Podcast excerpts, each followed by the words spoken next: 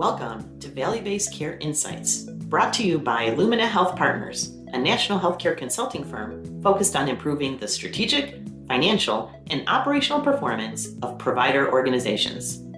On this program, we will explore trends and share valuable insights on how health systems and medical groups can optimize their performance to meet the demands of this increasingly complex healthcare environment and shift to transform the delivery of care.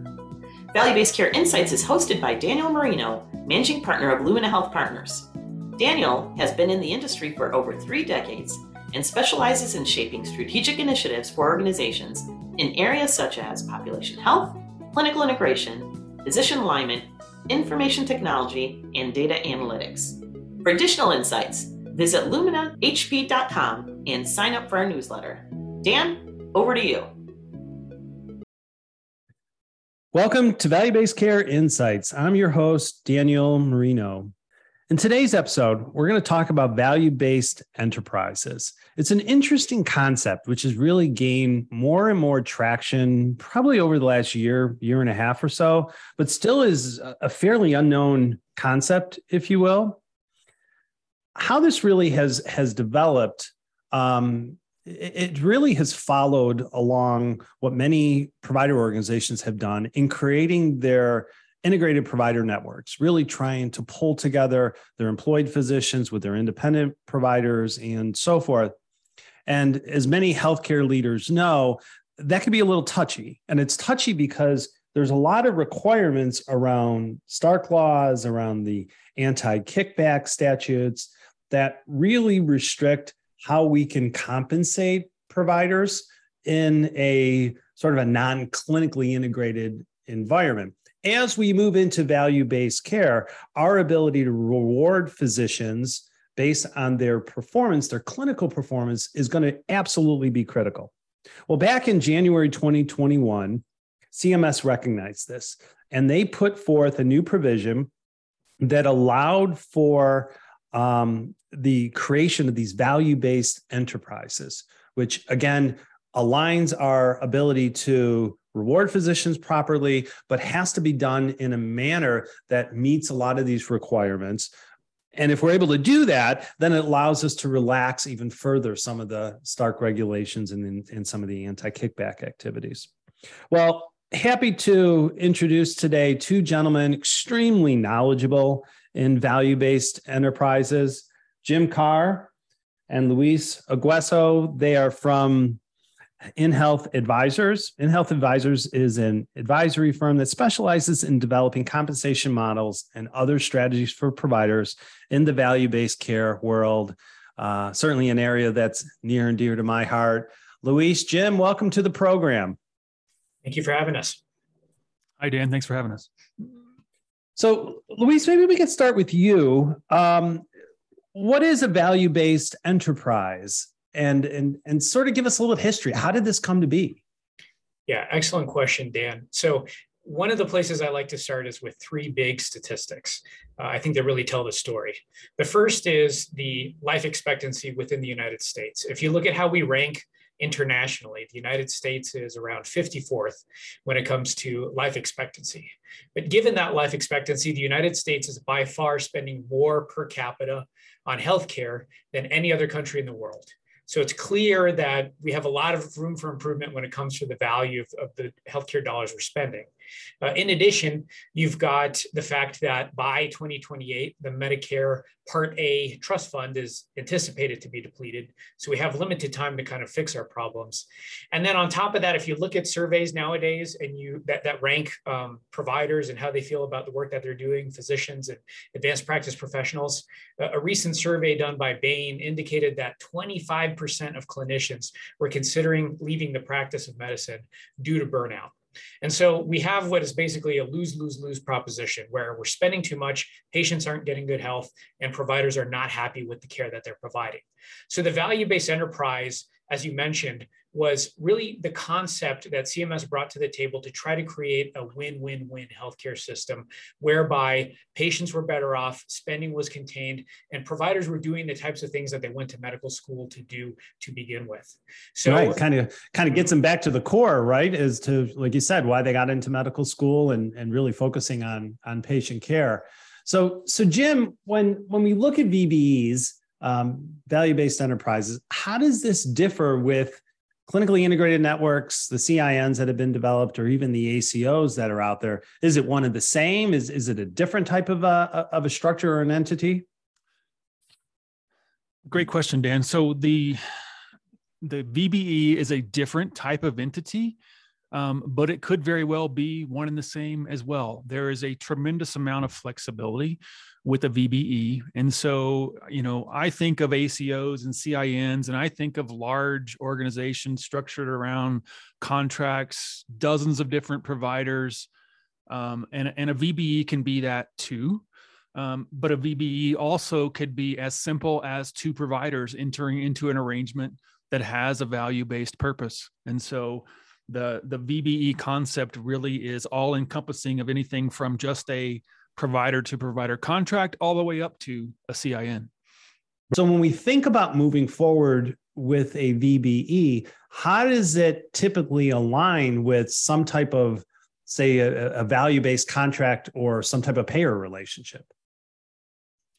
The, a great, great, great question, Dan. The, the building block to that is uh, with the degree of risk that the value-based enterprise takes on. Um, on the provider side, the degree of risk that their compensation is exposed to, and um, on the uh, enterprise level, the degree of risk they're exposed to with payers.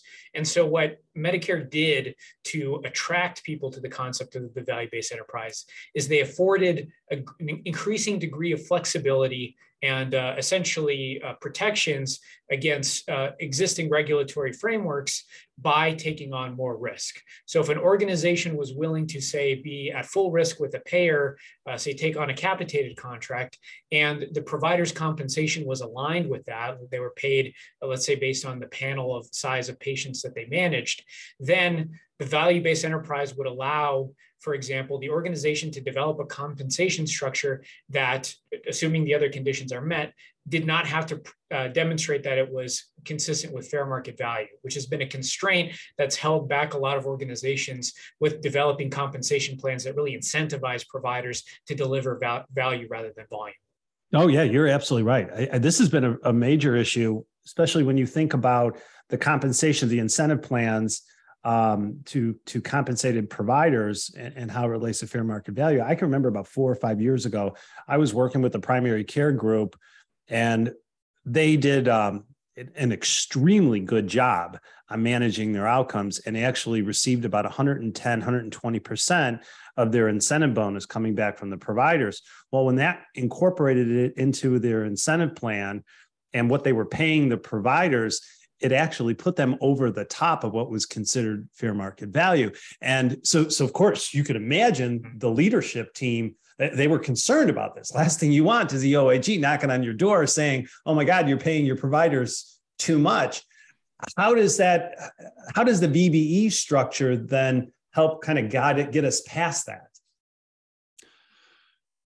So, Dan, if you structure a VBE correctly and you are accomplishing a value based purpose, um, CMS and, and OIG concluded that effectively what you're doing is removing the incentives to over refer or over utilize, if you will. And so um, they felt like that was a sufficient safeguard to remove some of the protections that had historically existed in the Stark Law and the anti kickback statute. And really, you know, they felt like the way that that Stark and anti kickback had been constructed were really based around a fee for service environment. Yeah, and they were. Well, really, and I think it was too, right? I mean, yeah, you know, absolutely. you saw that in in the in, in the late '90s, early 2000s, where a lot of hospitals were providing these incentives to the physicians. You know, particularly in surgery areas, right, to recruit them mm-hmm. back to, to, to into their organization, and they paid for their referrals. Exactly. So clearly, that was something that was going on. Yep. And so the idea was, hey, if if we remove those incentives, then we don't need these protections anymore. And so that opened up the flexibility and you know, the more risk that a VBE is willing to take on, the more flexibility it has, as Luis mentioned. And so that's sort of the beauty of the framework. Right. So, so Luis, when we think about this, then clearly you have to be able to um, have some type of clinical guidelines in place. You have to be able to measure the outcomes. You have to be able to hold your physicians accountable, right? Are, are you seeing all of those same elements included in, in incentive design compensation model um, for VBEs as you would include in a CIN or, or within an ACO? Yeah, absolutely. Um, the framework that they used for the value based enterprise was informed by their experience with CINs and ACOs. And so the, I'll use the terminology that they use for VBEs. Essentially, what the VBE has to do is demonstrate that it's achieving a value based purpose and you do that, demonstrate you demonstrate that by um, requiring the providers to engage in what are called value-based activities. So um, value-based purposes include things like um, controlling the increase or, or overall cost of care, improving quality, coordinating and managing care. And you do that by having the providers take actions, like, for example, um, providing an item as a service, taking an action, or refraining from taking an action. That's how they define it within the VBE construct. So at, those terms are all pretty vague. They're, they're all pretty, they're not very specific. They afford a lot of flexibility. And so as long as you can demonstrate that you're engaging in bona fide value-based purposes and, and doing so through value-based activities, then you've kind of laid the foundation for uh, an arrangement that meets the, that, that corrects for the perverse incentives in, in fee for service that uh, Jim mentioned. So when you when you really when you think about that value based purpose, right, and it's really aligned with the triple aim, if you will, right, yes. or in some cases the quadruple aim, where yep. you talk about um, improved or better outcomes for patients, better patient experience, lower cost, and if you include the fourth one in there, then you know a, a, a better situation, better experience for for the physicians. But what I'm hearing you say is that's fine and good, but where the rubber hits the road is really around those clinical protocols and your ability to be able to measure that right? So measure the performance um, track and measure the performance of say you know the patients with chronic diseases such as diabetes mm-hmm. and how they're performing with that. And if they're able to meet some of those standards and if they are aligned with the contract then that's how you build some financial incentive correct. And it, there, there really is just an immense amount of flexibility. So while there are existing excellent metrics that are out there, uh, clinically supported, some explicitly promoted by CMS, say your MIPS metrics, there is flexibility where if an organization feels like they've stumbled on what they think is, you know, the right way to um, measure quality or value of care for a patient, if they can show that it's achieving those value-based purposes that I mentioned, then that can certainly be a component of how the payment is structured structured within the value-based enterprise. So there's there's it, they really made the value-based enterprises very flexible, and we see that kind of as a, as a hurdle for adoption because people um, can be overwhelmed and say, "Can sure. I really be doing this?" But right. um, but the intent behind that flexibility was to be to allow for the private industry to really step up and say, "Look, you've given us this framework, and here's how we're going to put it to use to really create that win-win-win um, uh, healthcare system." If you're just tuning in, you're listening to Value Based Care Insights. I'm your host, Daniel Marino. I'm talking today with Jim Carr and Luis Agueso from InHealth Advisors, and, and we're discussing value based enterprises and really the, the opportunities they afford to, to healthcare providers. Um, so, Jim, when, when we're thinking about setting up these VBEs, is this um, is it focused on just independent providers and building that independent network and aligning with say the hospital entity? Or is there is it greater than that? Is the is it the ability to really integrate both employed physicians and the employed physician network and the independent network? Yeah dan this is another area where i feel like the, the flexibility of vbes really shines through. The um, the construct really isn't targeted at any one particular group. And so you could have a VBE composed entirely of employed physicians. You could have a VBE composed entirely of independent physicians or, or a mix of the two. And so mm-hmm. um, it's a really uh, broad-based unifying concept i think that really allows you to target very specific conditions very specific groups or very specific alignment problems um, that you're that you're trying to solve do, do you need to create so i'm very familiar with acos um, and of course that that needs to be a separate legal entity and separate yeah. governance structure as is clinically integrated networks right it's a separate entity right. and typically a separate legal structure although they could be 100% owned by a hospital they need to be 100% led by by physicians and have a, a governance model that supports it what does the structure for vbes look like?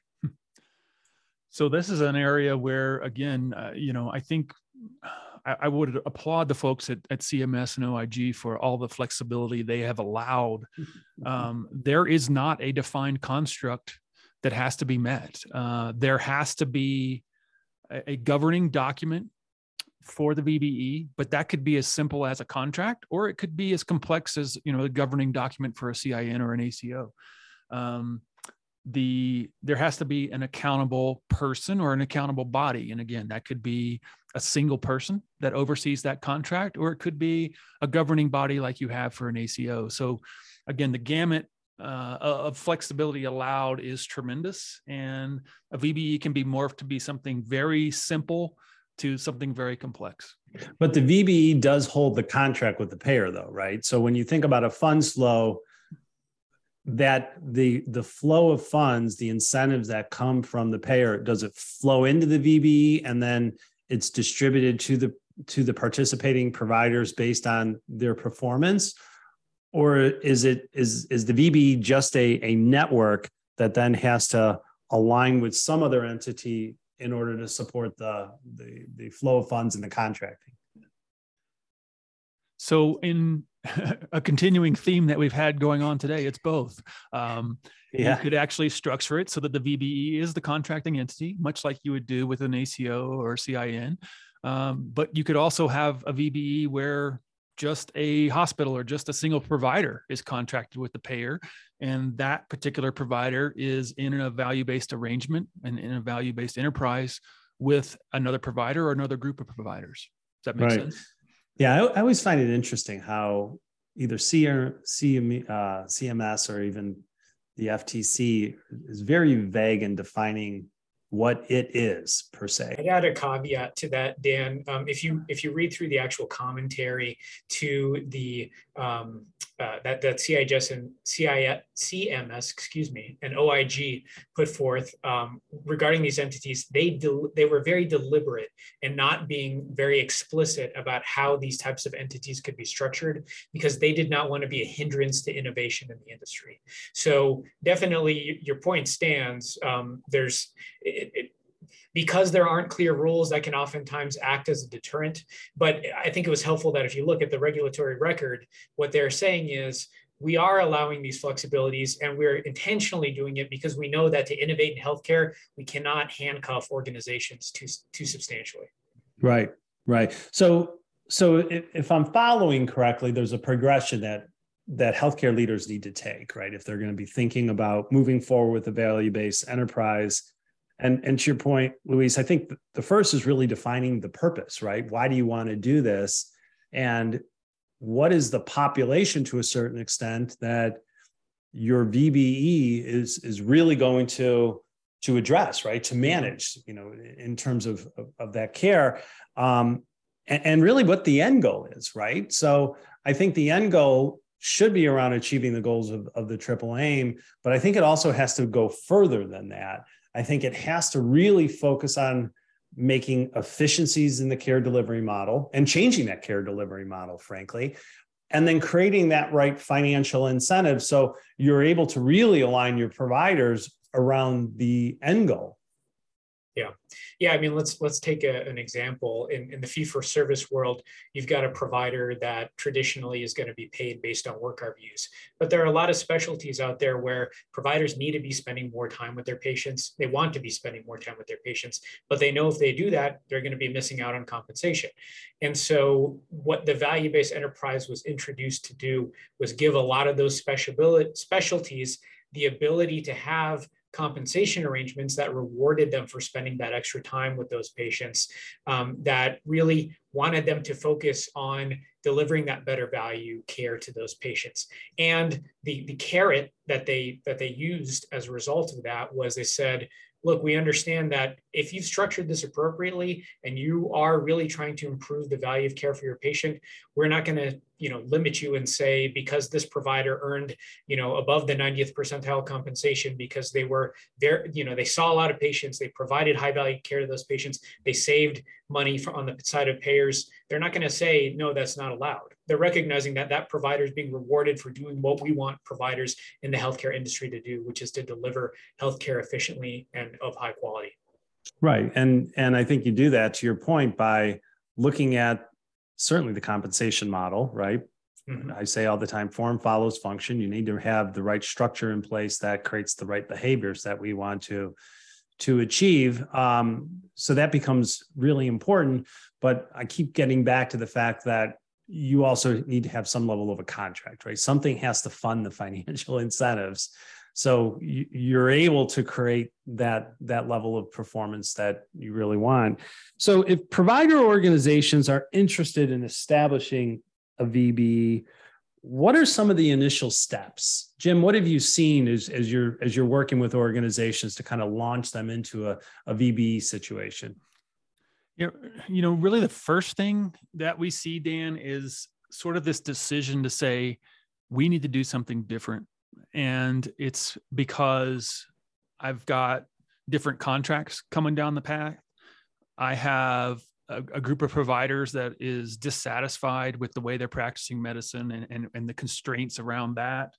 Um, that we're not doing a good job of providing equitable care to the community, or some combination of all of those factors, and kind of recognizing that you need to solve those factors and the ability of the VBE to kind of help you do all of those things at mm-hmm. once is a right. beautiful construct. And so um, that's that's really the impetus that we're we're seeing amongst providers who are reaching out and starting to think about how to develop a VBE is how do we do things differently to position ourselves to succeed healthcare in the future yeah kind of creating that new vision right? Where Absolutely. How, how do we want to how do we want to change things?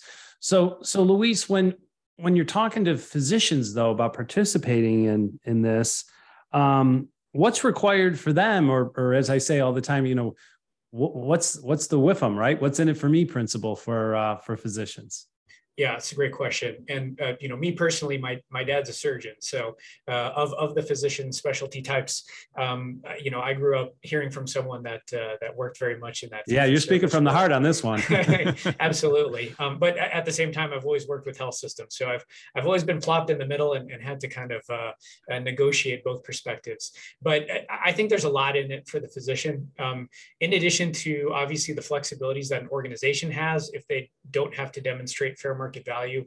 What this does for a physician is it also creates a construct for delivering medicine that aligns with, as I mentioned earlier, what they got into the specialties that they get into to begin with.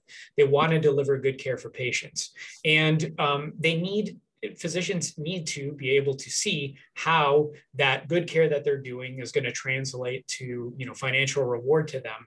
And the vbe structure is one that because of the flexibilities that it allows there's a lot of different ways that you can do it do that. And you can cater to a lot of different types of uh, physician populations in terms of uh, their preferences for practice in terms of their preferences for work life balance that sort of thing. So um, the what's in it for them is the, the overall model is aligned to practicing medicine in a way that you're spending more time with patients, not having to focus on that uh, fee for fee for service churn that can really burn out providers, and especially given kind of constraints with uh, uh, physician workforce, it's a model that really allows you to leverage care team models. Really allows yeah. you to pull in uh, provide uh, uh, non non medical providers to really augment what you're doing and reward you for how effectively you're deploying that type of staff. So there's really a lot in it for physicians. Yeah. Well, Luis, Jim, this has been fantastic. Again, I'm here with Luis Agueso and, and Jim Carr from InHealth Advisors, and really want to appreciate. I want to thank you for both of, of your time today. I really appreciate the time that you've given and and helping to uh, explain and discuss this with our audience. I know that this is a an area of, of, of big importance, especially as organizations continue to move um, into value based care and, and really align with their providers, a, a critically important concept. If any of our listeners today are, are, interested in learning more or, or connecting with the both of you, um, you provide your email address or maybe a contact information, or, or how would they get a hold of you? Sure. They're, they're free to visit our website. We have a very handy uh, contact form on our uh, front page. The website is inhealthadvisors.com, www.inhealthadvisors.com, I-N-H-E-L-T-H advisors.com. Um, or people can feel free to reach out to us. Um, our emails are, are, easy. It's our first names, Luis, L-U-I-S, and Jim, J-I-M, at inhealthadvisors.com. Great. Thanks, Jim. Thank you, Dan. Really enjoyed being with you today. Thanks for the conversation. Uh, I want to again thank you both. I really I appreciate it, and I want to thank our listeners for again listening to another episode of Value Based Care Insights. Until the next insight, I'm your host Daniel Marino, bringing you 30 minutes of value to your day. Take care.